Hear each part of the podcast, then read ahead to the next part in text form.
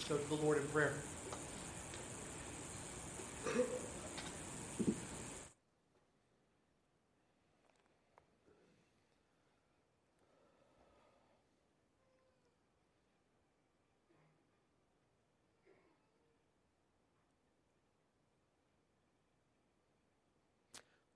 Indeed, Father, we come before you not loaded with a burden of guilt, but with confidence that you will hear us because we have put our hope in your Son, the precious Lamb, your Lamb, who was sent into this world holy and blameless that he might take upon himself the sins of the world, our sins, that we might find forgiveness and life with you. Because of that, God, we love you. We know that we have been loved, and so we love you and one another as you have commanded us. And Father, just as Christ was our Lamb, Father, you also tell us that he is our shepherd. He is the resurrected King who leads us and guides us. And so, Father, we desire to hear his voice this morning. We pray that as your word is opened, that Christ's voice would ring out from it, calling his sheep to himself and to greater faithfulness. We pray, Father, that you would be kind to us this morning. Give us ears to hear our shepherd's voice. You, you would give us minds to understand your word and hearts that long to respond in faith. We ask all this in Christ's name. Amen. If you have your Bible, I invite you to turn with me to Psalm five this morning. Psalm five.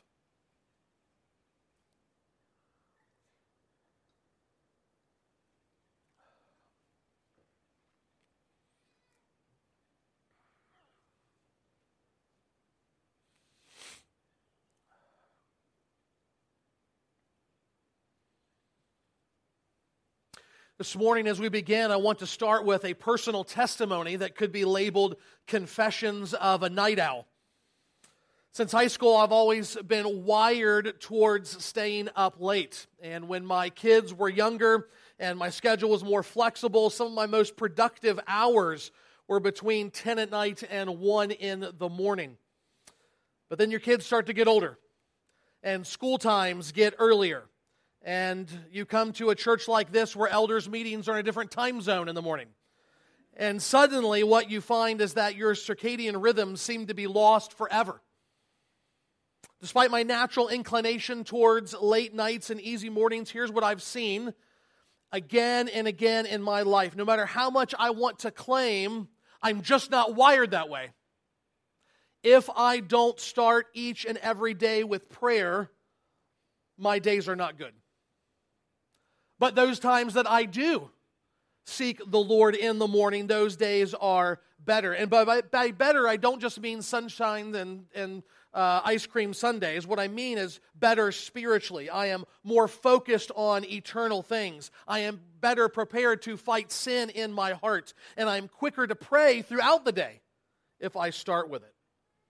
Now, if you've read your Bible, that reality should not be all that surprising. So many of the godliest people that we read about in the book started their day with prayer, seeking the Lord early, rising with the sun to give thanks to him and all of his blessings, not least of which was Jesus himself.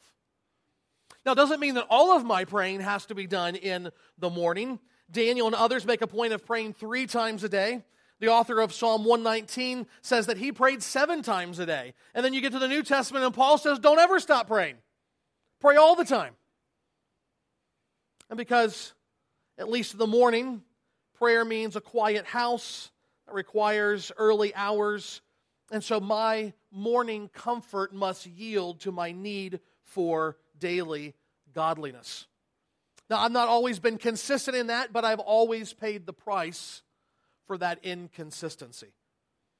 I've come to learn that my mornings need to begin like a battlefield general exiting his tent, looking at the enemy, ready for the day's battle and assignments, or I will inevitably end up at the end of the day licking my wounds with more to confess than to be thankful for. And so with that testimony, we come to Psalm five this morning. Several weeks ago, actually it may be several months ago now, we looked at Psalm four, and if you're here for that, uh, um, then you will remember that we looked at what it what it meant to pray at the end of the day. We saw David's example of ending the day content and confident in God. He was not restless at night. He was not tossing and turning in his bed. Rather, sleep came easy because David knew who God was and how he could be trusted with all of his burdens. And today we see the other side of the coin. Psalm five is about a different kind of way to pray, or a different way to pray, specifically how to pray in the morning, how David prayed in the morning. What we see is that David is not just unburdening himself now and, and ready for sleep. No, it's the opposite. David is going on the offensive. David is ready to attack the day. Rather than merely resting in God's salvation, David now seeks to advance God's kingdom. Morning prayer is meant to prepare him for action that he might faithfully live for his God and King. And so while we linger here in these opening weeks of the year, and we are still probably mindful of wanting to do something different or better than what we did in the previous year or years, we may specifically be thinking about our prayer lives and how they can be more meaningful. And this psalm can help us with that. Psalm five can help us to learn better what we as God's people ought to pray, why we ought to pray, and how we ought to pray. And so if you're struggling with your prayer life this morning, if you feel like maybe you're in a rut, or perhaps you've never had much of a prayer life, then I would encourage you to let this Psalm of David be an example for you this morning and in the new year. So with that in mind, let's stand and let's read Psalm five. Follow along as I read. To the choir master for the flutes, a psalm of David. Give ear to my words, O Lord. Consider my groaning. Give attention to the sound of my cry, my God, my King, and my God. For to you do I pray. O Lord, in the morning you hear my voice. In the morning I prepare a sacrifice for you and watch. For you are not a God who delights in wickedness. Evil may not dwell with you. The boastful shall not stand before your eyes. You hate all evildoers. You destroy those who speak lies. The Lord abhors the bloodthirsty and deceitful man. But I, through the abundance of your steadfast love, will enter your house. I will bow down toward your holy temple in the fear of you.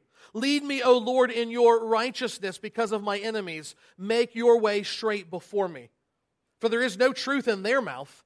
Their inmost self is destruction. Their throat is an open grave. They flatter with their tongue. Make them bear their guilt, O God. Let them fall by their own counsels. Because of the abundance of their transgressions, cast them out, for they have rebelled against you.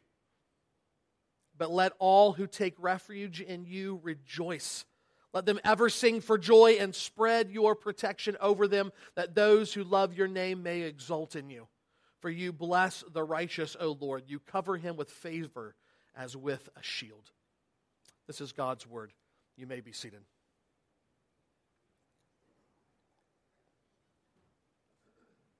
So as we think about Psalm five and seek to unpack its truths for us this morning, we want to again think about this as an example to follow. And so following this example, like David, then we should begin by considering how we approach God's throne, how we approach God's throne. We see this in verses one through three. Approach God's throne. In these opening verses, they show us the posture of David's heart as he comes before God in prayer. The first thing that we, we see here is that we ought to come with believing prayer. We ought to come with believing prayer. Notice to whom David prays. In verse one, he addresses Yahweh, the Lord. He says, He is my King and my God. So prayer, all real prayer, starts with this fundamental belief, this faith in God. And this is more than just a generic, I believe God exists kind of faith. The, the, the kind of faith that, that, that would lead us to prayer as kind of a last-ditch Hail Mary option for hard times. Well, God, I, I know you're up there. Come and do something in my life. No, that this is more than that. It's more certain than that. It's more intimate than that. This is the kind of faith that flows from one who believes God's promises and is seeking to live a life in keeping with that belief. The Lord is not just God and King over Israel or over the world or over creation. David says, He is my King. He is my God. The Lord is David's God. He is David's King. And that's how our prayer as believers should begin. We know who God is. Again, we have faith in Him. We trust Him. We believe His promises. And as a result, we know who we are before Him. Fully dependent upon Him, living under His good and gracious reign. So we begin with a heart of faith. We, be- we begin with believing prayer. But then because of that, we're also encouraged to bring honest prayer. Honest prayer. Across the first two verses, David uses three expressions to describe his prayer in asking God to hear. He says, "Give ear to my words, consider my groaning, give attention to the sound of my cry." And while the idea of words conveys a certain sense of order that we're going to talk about in a minute, when he talks about groaning and crying, we're into something altogether different, aren't we? We're, we're into something that, that, that goes deeper than just the words that are coming off his lips. In fact, that same word for groaning uh, that we see is the same word in Psalm one for meditating. And I don't think as, as uh, his role in as a king and the, the requirements of the king in Deuteronomy to read God's law daily, I don't think it's a stretch to say that when he talks about the groanings, it's these groanings that come out of his meditation on the law. Every day David arises and he meditates and he thinks about, here's who God is, here's what He's done for Israel, here's what He expects of His people and the world, and he sees that's not what's happening. That's not the way it is. The way it's supposed to be does not align with what is actually happening in the world and in his own country and perhaps even in his own heart. And so it produces this sense of groaning and crying out. In other words, David is not just praying over casual thoughts, but the deep longings of his heart, the churnings of the most inward places is what is producing this prayer to God. We think about our own experience in this. We live in a world that is ravaged by sin. Sometimes we feel that more than others. There are those times, though, when, whether we vocalize it or not, in the deepest parts of our life, we're saying, God, this hurts! God, this is wrong. This shouldn't be happening. Or God, I don't even know how to pray in this circumstance. How, how do I begin? And, and it's, it's that kind of honesty that flows from a life that knows God, that trusts Him, that has intimate faith in Him, a faith that knows that we don't need to hold back. We don't need to kind of filter our thoughts before God. He knows it already. And so we can be honest about our concerns and our fears. This is why Spurgeon can say, words are not the essence, but merely the garments of our prayers. Notice also that that raw, honest urgency is in some ways balanced out in verse three. Here we see that David offers purposeful prayer. Purposeful prayer. David says, O Lord, in the morning you hear my voice. In the morning I prepare a sacrifice for you. Now, in that last phrase, the E S V has a marginal note with an alternate reading. Instead of, in the morning I prepare a sacrifice for you, one might translate this as, in the morning I direct my prayer to you. Now, why the difference? Why the difference between sacrifice and prayer? Well, the translators aren't dummies, right? They're not just saying, no, this sounds good, I think I like this, whatever, whatever. No, no, these are learned men and women who are producing this translation. The problem is the verb I prepare or I offer doesn't have an object. And so they've got to make a decision. What is, what is he preparing? What is he offering to the Lord? And one of the reasons why they have sacrifice as an option is because this is the same word used in the Old Testament for the offerings and sacrifices that are prepared by the priest. So in verse one, the, excuse me, Leviticus chapter one, the verb is used to describe the priest laying out the wood on the altar as well as the chunks of the sacrificial animal to be offered. In chapter twenty-eight, it's used to describe the priest laying out the showbread. And in all of this, it's easy to understand why they went with sacrifice. But, like most commentators and some other translations and even their own footnote, I think that, that the alternate reading is best. David is not a priest. He would not be handling the sacrifices like that. More importantly, this whole thing is in the context of prayer. So I think this verse should be something like, I lay my request before you. But think about the implications. While the priests are methodically preparing, laying out, getting ready to offer the morning sacrifices, David is also methodically laying out and preparing his prayers before God. Just as the priest operates his ministry in an orderly way, so David's praying, though coming from these deep places, though full of raw honesty and urgency, are nevertheless purposeful, they're thoughtful, they're intentional. And so what about us? Perhaps we are quick to pray from the heart, but we do little to plan from the head when it comes to our prayer lives. Do we come before God with any kind of orderly intention, any kind of purposefulness, or do we just pray with whatever we're thinking about at any moment of the day? Are we even meandering, moving in and out of a mindset of prayer, thinking about uh, things of little consequence or specific plans for the day, and then hopping back into a kind of, oh yeah, I'm supposed to be praying mindset? In his commentary on the Psalms, Dale Ralph Davis makes the point that if we aren't careful, our prayers can start with a deluge of religious jargon sprinkled with some oh lords every fourth or fifth word and end up with a lot of blah, blah, blah. There's not much substance, let alone much purpose in our praying. And don't mistake the point. We're not talking about or advocating for eloquence, but thoughtfulness, intentionality, purpose in our prayers. So if that's not us, on the really practical side, there are several things that you can do to move toward that kind of praying. You can use just an old-style prayer list or a journal of some kind. You can use something like the prayer cards that Paul Miller advocates in his books. Or there's a great little book series called Five Things to Pray, which unites biblical themes directly from the text of Scripture with specific ways that you can pray for all kinds of people and all kinds of circumstances. Regardless of how you get there, the challenge is this. Just as the priests regularly, orderly, intentionally fulfill their duties, so ought we when it comes to how we present our requests before God. We ought to come purposefully, not just for ourselves, but our friends, the church, and the world. And when we do, we can come expecting God to answer. This is what we see at the end of verse three. David offers expectant prayer. Expectant prayer. David says, "O Lord, in the morning you hear my voice. In the morning I prepare a sacrifice for you and watch." What does he mean, watch?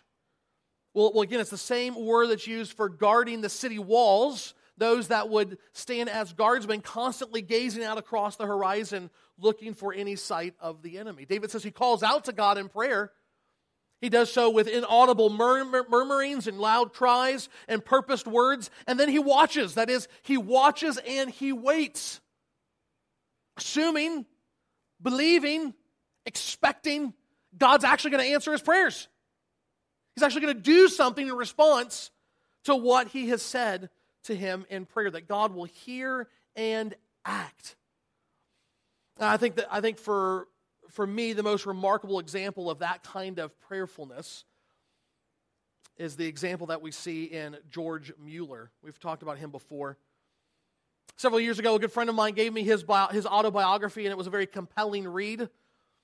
It is long. If you're going to look that up, it's probably about that thick, so be prepared. But it's worth your time. It's worth your time. And, and one of what, what, one of the reasons is the amazing ways in which God poured out his blessings on Mueller's ministry. I think in part because of his consistent and persistent and expectful prayer and reliance on God. Listen to this one little insert. He says, "I am now in eighteen sixty-four waiting upon God for certain blessings for which I have daily besought him for nineteen years and six months without one day's intermission. Still, the full answer is not yet given concerning the conversion of certain individuals." So think about what, what he's saying there. Mueller has prayed for nineteen and a half years for certain people to come to faith in Christ, for certain people who were on their way to hell to hear the gospel, to believe, and to come into God's kingdom. nineteen and a half years. I think most of us at some point in there would say, "George, it's time to pray for somebody else. God doesn't seem like he's going to answer." Right? I mean, let's just be honest. I, I mean, I don't know anybody who's prayed every day for someone to be saved, for a specific person to be saved for nineteen years. If you have, then come encourage me later. But that's not George's response. He continues in the next sentence. I am daily continuing in prayer and expecting the answer. Mueller embodies the peak of what David is talking about here in his own experience. He prays and then he watches for the Lord to work. He expects that God has heard his prayer and he's going to show up and do something in response to that. That God, he's not just shooting prayers up because it's the right religious thing to do. Because he knows God, he is known by God, he trusts God, and therefore God is going to act. And so the challenge is simply this, is that the way that we pray?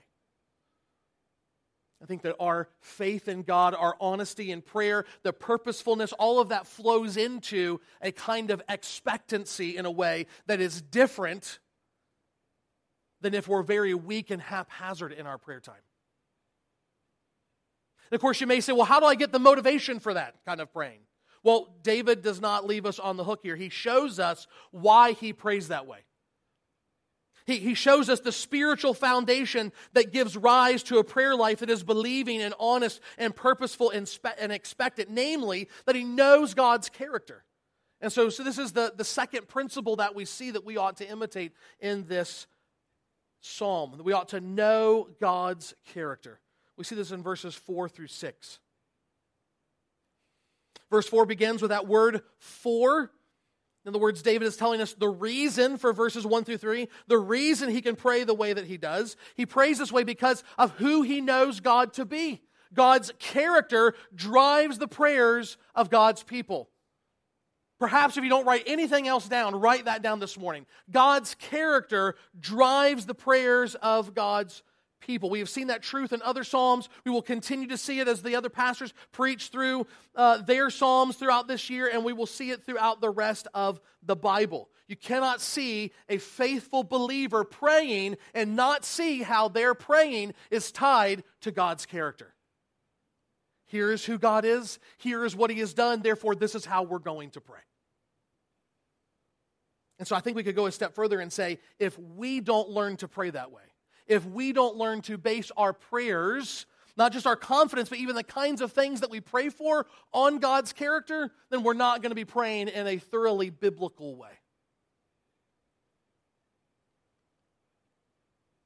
In this context, David zeroes in on one particular character attribute, namely the holiness of God. And he begins where I think most Christians would begin when he says, to the Lord, you are not a God who delights in wickedness. Evil may not dwell with you. To dwell implies some kind of permanence. It's the image of pitching a tent and spending time someplace. Such is the holiness of God, David says that evil has no place. It can't do that. It can't hang around the Lord. It's like a drop of water that would drop onto a hot uh, skillet or on a hot eye on your oven range. It just sizzles out of existence. There's nothing left of sin in God's unshielded presence. That's the reason why Hebrews can say in chapter twelve, our God is a consuming fire. And so David can say to him, you're not a God who delights in wickedness. There's no scenario whereby sin is acceptable to God. It is always antithetical to the very core of his being. This is why Paul says in Romans one that God's wrath is coming into the world because sin is in the world. For God, sin is never funny. Sin is never cute. Sin is never acceptable. It's not something to be entertained by. David goes further, though. He says, you are not a God who delights in wickedness. The boastful shall not stand before your eyes.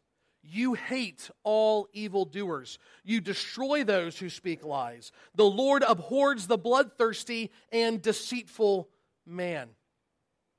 Now, I think these specific sins that David is focused on here are those sins that are exhibited by his enemies, those that are attacking him, those that are seeking to dethrone him. He has been on the receiving end of wicked men who boasted in their own glory, who were speaking deceitfully with lies about David, thirsty for the violence that would come with deposing him as king in Israel. And yet the reality is we can pop any sin in there, and God's response would be the same. You hate all evildoers. Now, maybe even now, you, you squirm a little bit when you read that verse, verse five. David proclaiming, you hate all evildoers. You squirm because your response might be something to say, well, well, yeah, yeah, God hates sin, but he loves the sinner, right? That was Gandhi who said that, not Jesus. You will not find that verse in the Bible. And yet there is some shade of truth to it. As we will see even later in this psalm, that God extends mercy and forgiveness and love towards sinners so that they do not experience the fullness of his wrath. And yet, the fundamental truth still exists. God hates all evildoers. He abhors those who sin. Why? Because he hates sin. And sin doesn't exist in a vacuum. He despises sin. He judges sin. He condemns sin to hell. And people commit sins. People disobey his commands. People give worship to something other than himself. People speak lies. People, people do violence. People hate God himself. This is why he doesn't just say, God, you oppose boasting. You oppose evil. You oppose bloodthirstiness. You oppose deceit. No, what does he say? The boastful, the person who is boastful, the boastful shall not stand before your eyes. You destroy those people, those who speak lies. The Lord abho- abho- abhors the bloodthirsty and deceitful man. Sin merits God's just wrath.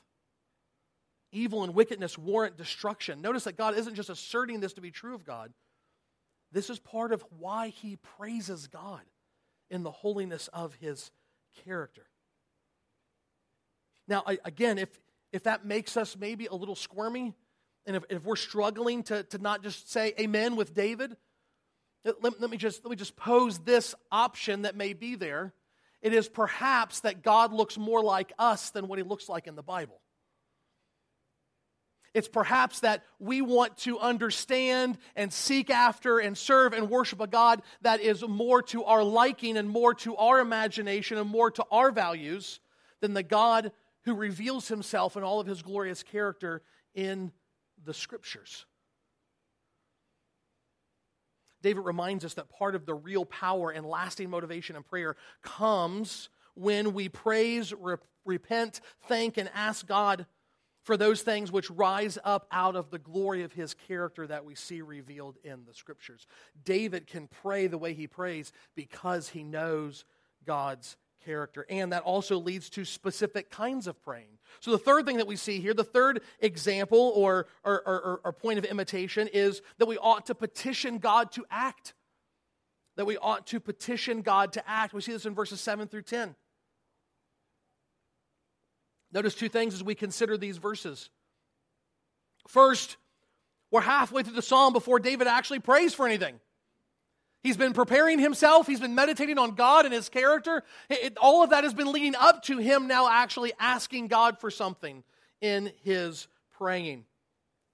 Then consider what he asks for is not disconnected from everything else that he's just talked about in the psalm. Specifically, he zeroes in on, remember, on God's holy character, and now he prays in light of that holiness. So if you were to if you were to zoom in on God's love, you would pray in light of his love. His mercy, you could pray in light of his mercy. That there are specific things to pray for related to God's specific attributes. But if we're thinking about this characteristic of holiness and a posture of the heart that is responding to God's holiness, then like David, we should begin by asking humbly. We ask for things humbly. We ask humbly. Notice, David has identified God's holiness in that he hates all evildoers, but it's also possible to experience God's forgiveness that flows from his grace and covenant love. We see in verse seven, in contrast to his enemies, David says, but I, through the abundance of your steadfast love, will enter your house. I will bow down toward your holy temple in the fear of you. How, how does how does God, or how does David rather, have that kind of confidence? How does he have confidence to pray before God and know that he is acceptable when he approaches in worship? It's by God's grace alone. He says it's because of God's steadfast love that he is able to do that, that he is acceptable to God. This steadfast love is his covenant love, his commitment to his people. And that the Psalms and those who write the Psalms delight in this often. More than half, one scholar notes, more than half of the Bible's references to God's covenant love are found in the Psalms, and of half of those references come from David himself. He is a man driven by an understanding that he is who he is, that he has the relationship that he has with God simply by the Lord's grace, simply by his steadfast love. He doesn't come dependent upon his own righteousness to be heard by God. He is his standing, and his acceptance comes from God's steadfast love. And so that keeps him humble, and it should keep us humble in prayer as well. When we go before God in prayer, we aren't barking orders at him. Do this, do this, do this. We don't complain that the circumstances of our life are so terrible that somehow God is now terrible and unloving and unkind toward us. No. We come humbly because we know it's only by his gracious love that we even can be acceptable before him in worship and in prayer. We come humbly knowing that it is God's gift that allows us to be welcomed to the heavenly throne. It is only his steadfast love that allows him to encourage us to come before him in prayer. And so, so we should be encouraged. If we have experienced God's forgiving grace, then we should be encouraged to go before him in prayer because he delights to hear the prayers of his children. Yet, we also don't come with a sense of entitlement, right? We take prayer seriously, remembering who God is and why we can stand before him in prayer. And so we don't take prayer casually. It's not a time for jokes. We're challenged to remember that we're entering the throne room of the sovereign king, and we're there because of his grace. So we ask humbly, and when we do ask, we seek righteousness. We seek righteousness. Verse eight has the first and central petition of this psalm. It's the first time David actually asks God to do something. What does he pray for? Lead me, O Lord, in your righteousness because of my enemies. Make your way straight before me. Despite the fact that David's enemies would deceive and discourage him, or rather because of it, he's saying, God, don't let me fall into temptation there. Don't let me be discouraged. Don't let me act like them. Instead, lead me in righteousness. Make straight your way for me. David is praying, God, direct me to live the way you want me to live. You are a holy God. Help me to live in light of that holiness. Help me to, to live in your righteous ways, not leering from or veering from the right or to the left. And so this prayer of David is very similar to the prayer that Jesus taught his disciples to pray, isn't it? Lead us not into temptation, but deliver us from evil. It's just another way of saying, God, lead me to live out your righteous ways in this world. David's enemies, just like the sinners around us today, can easily provoke us to sin and then rejoice in our hypocrisy at not living faithfully before God. And so like David, we want to seek after God's righteousness. Because he is holy, we ought to walk in holiness. And notice the thing about this kind of prayer, this request, it's not dependent on any kind of specific circumstance. There are many times in the Christian life, we have no idea what God is doing. We don't know what's going on. Like Job, we may be blind to the spiritual forces that are work at work in our circumstances. We could be like Paul in Acts sixteen. We are faithfully trying to do the ministry that we know he's called us to, and yet God is moving us off. He's closing doors, and we're saying, what, what, what's happening? What, what, why can't I, why can't I do what God wants me to do? Or it may just be the sting of life. Sickness in us or in others. Deep and personal and lasting suffering. We just want to sit in silence. How do we pray in those circumstances? At the very least, we can start with this. Lead me, O Lord, in your righteousness. Make your way straight before me. It's the kind of prayer that we pray all the time. It's the kind of prayer that summarizes our life before God. Rather than allowing enemies and circumstances to overwhelm us, we, we, we pray for ourselves. Lead us, O Lord, in your righteousness. Make your way straight before us. So David has showed that we ought to ask humbly, that we should seek righteousness, and finally, in the kinds of things that he prays for, notice that he says that we ought to we ought to desire justice when we pray. Desire justice. David has asked God to lead him in righteousness because of his enemies. What are his enemies like? He goes on to tell us, there is no truth in their mouth. Their inmost self is destruction. Their throat is an open grave. They flatter with their tongues. Does that sound familiar? You know, if you've not read Psalm five in a long time or maybe ever, Paul quotes this as part of the, the phrases that he heaps from the Old Testament to paint a picture of the total depravity of the human race. How sin runs through all of us and in, and in all of our, the facets of our life. David has just identified God's hatred of those who sin, so how does he pray about his sinning enemies? He knows that because God is holy, sin should be judged. So here's what he prays. Make them bear their guilt, O God. Let them fall by their own counsels. Because of the abundance of their transgressions, cast them out, for they have rebelled against you. David prays that these people would experience God's just judgment. Again, he's holy and sin must be dealt with. Specifically, he says that those who walk in wickedness, wickedness should experience the folly of their own immoral counsels. They plot and they deceive and they're trying to direct others towards sin. He says, may they reap the bitter fruit of their wicked planning. May their sinful intentionality fall back upon them and bring destruction upon them. Now, this is the first time in the book of Psalms, even though we've bounced around, this is the first time that we see what is sometimes called the imprecatory prayers, that is, prayers for God to curse or judge the wicked. And again, it's a, it's a part of the Bible that can make believers uncomfortable. Well, I don't have time to deal exhaustively with this issue, and um, I know Pastor Michael is going to be dealing with a much more difficult, much more graphic uh, pronunciation of a curse. So I'm, I don't want to steal his thunder. I'm going to let him deal more in detail with that. But let me just remind you of a few things, particularly in this context. When David is praying these things, it is not about personal vengeance.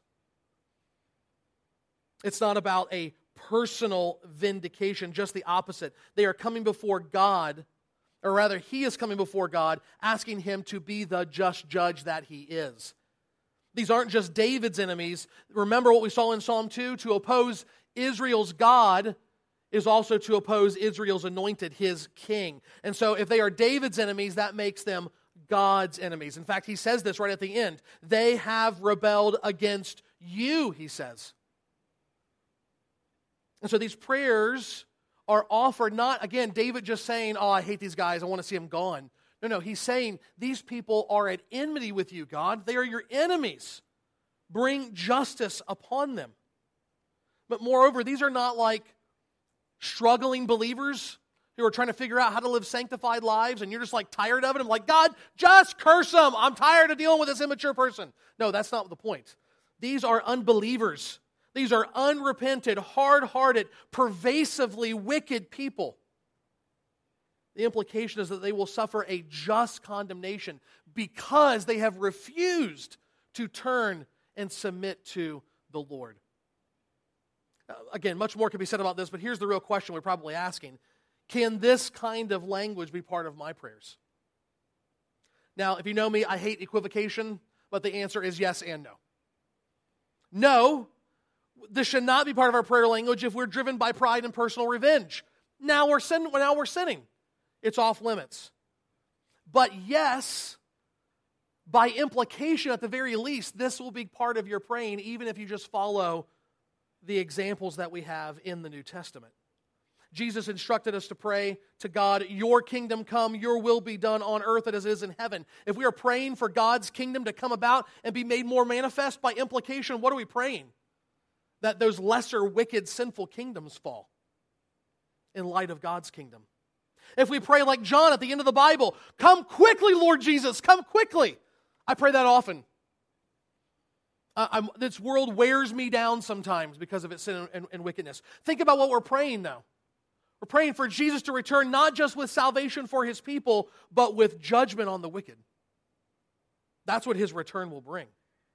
As Christians, we are called to the highest ethic of love imaginable, to love even our enemies and to do good toward them. We labor in love to spread the saving message of Christ to sinners.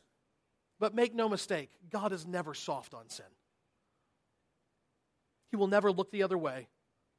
He will give no quarter to the wicked. Unimaginable, eternal, just terror is coming to those who remain defiant toward him in this life.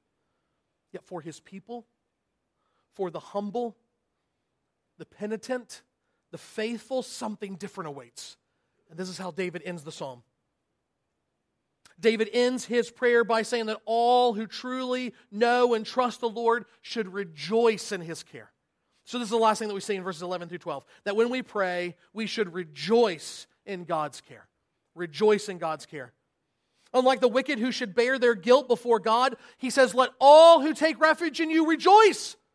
Let them ever sing for joy and spread your protection over them, that those who love your name may exult in you. That this is actually a prayer not just for himself, but for all God's people, right? All who rejoice, or, or, or rather all who take refuge in God should rejoice and exult and be confident in his care. Why? They can sing for joy and take refuge in him. Verse twelve, for you bless the righteous, O Lord. You cover him with favor as with a shield.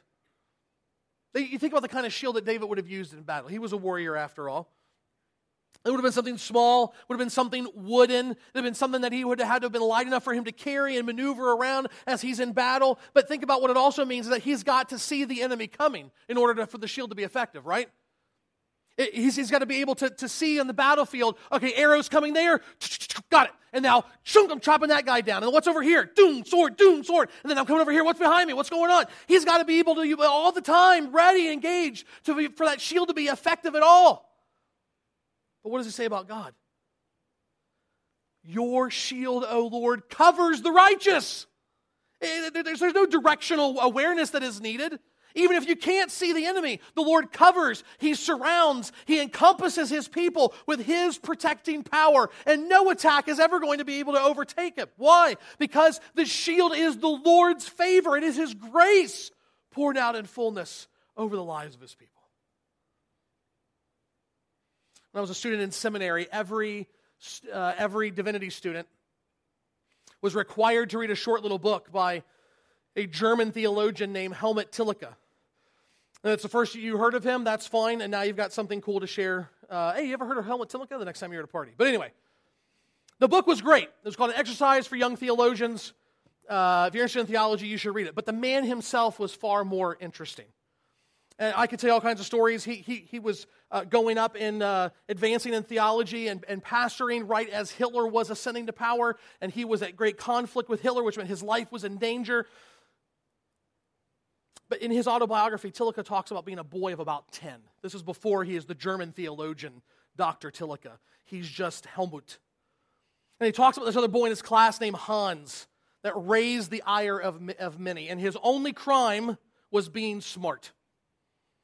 He was blessed with a great brain that learned easily, and so he had a kind of lackadaisical attitude toward his studies, but he was always first in his class with excellent grades. And whether it was real or imagined, the other students saw him as prideful. And so Helmut and his friends decided, you know what, we're going to put this kid in his place.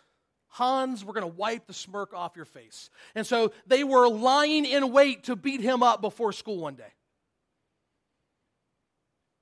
But that day, Hans' father walked him to school. And according to Helmut, his father was one of the most well-respected one of the most well-liked men in the community. And before Hans went into the school, his father stroked his hair as he talked to him and, and put his face, or rather his hand across his cheek as he patted him. He showed the kind of loving affection a father should have for his beloved son. Several times, Helmut says that, that as, as Hans went into the school, he would turn around and him and his father would wave. And he would take a few more steps, he would turn around and him and his father would wave. And Helmut says that while his friends were lying in wait to ambush him, something happened in their minds and in their hearts. He says, though they never talked about it, they never verbalized it, all of them came to realize this, quote, whoever was loved by such a father stood under a protective taboo that could not and could not be bothered. when David prays for justice, when he prays, make them bear their guilt, O Lord, we, we only have two right responses to that. The first is abject terror and fear, because we know that's us. We are the evildoer. We've not repented. We've not trusted in God, and I'm going to receive wrath. The other response is one of humble gratitude. For we know that even more than David, we have experienced the Lord's favor. For we have He has seen us in our the fullness of our guilt and rebellion, and He has poured out His loving kindness upon us through the sending of His Son, Jesus Christ, our Savior. We know that on the cross, Jesus was cursed under the judgment of the Lord so that we could be blessed by His salvation. He was pierced for the abundance of our transgressions so that we could take refuge in Him for all of eternity. He was treated as an evildoer in our place so that we could experience His steadfast love and be welcomed to His throne of grace and prayer.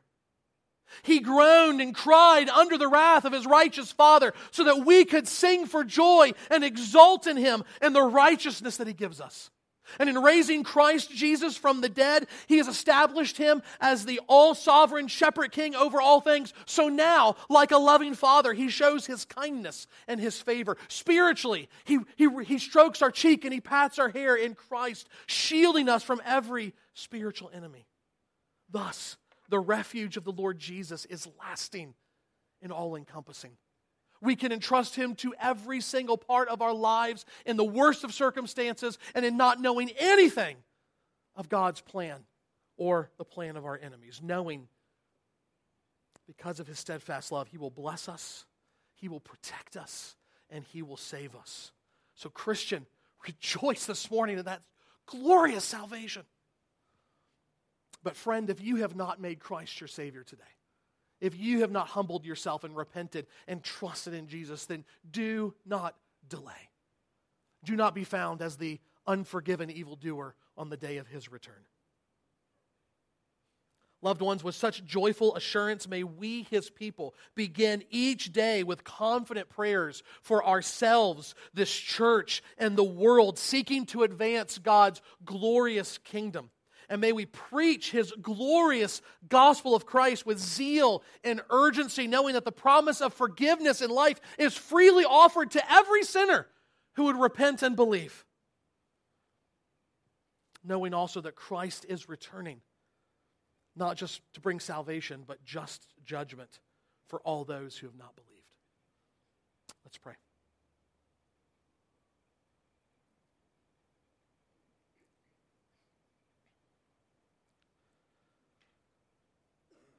Father, we are humbled by Your grace this morning. We are humbled to know that we are so loved and cared for by You, the eternal God. You whose eyes are too pure to behold wickedness. You whose glorious presence cannot tolerate the tents of wickedness. You who have no need to make us Your friends, let alone Your children. And yet, God, You have called us out of our darkness, out of our sin, out of being objects rightfully of Your wrath to be Your people, forgiven, made clean, and protected for all eternity from Your steadfast love. Father, may we not only exult and rejoice in that, may it give us motivation in worship and in prayer. And in praying to advance Your kingdom in this world through the gospel of Jesus Christ, help us also, God, to be proclaiming that message, trusting, watching You expectantly to save people. We ask, Father, that You would make us students of Your character, that again and again and again we might be encouraged and emboldened to go before Your throne of grace with prayers that delight to see You act in this world.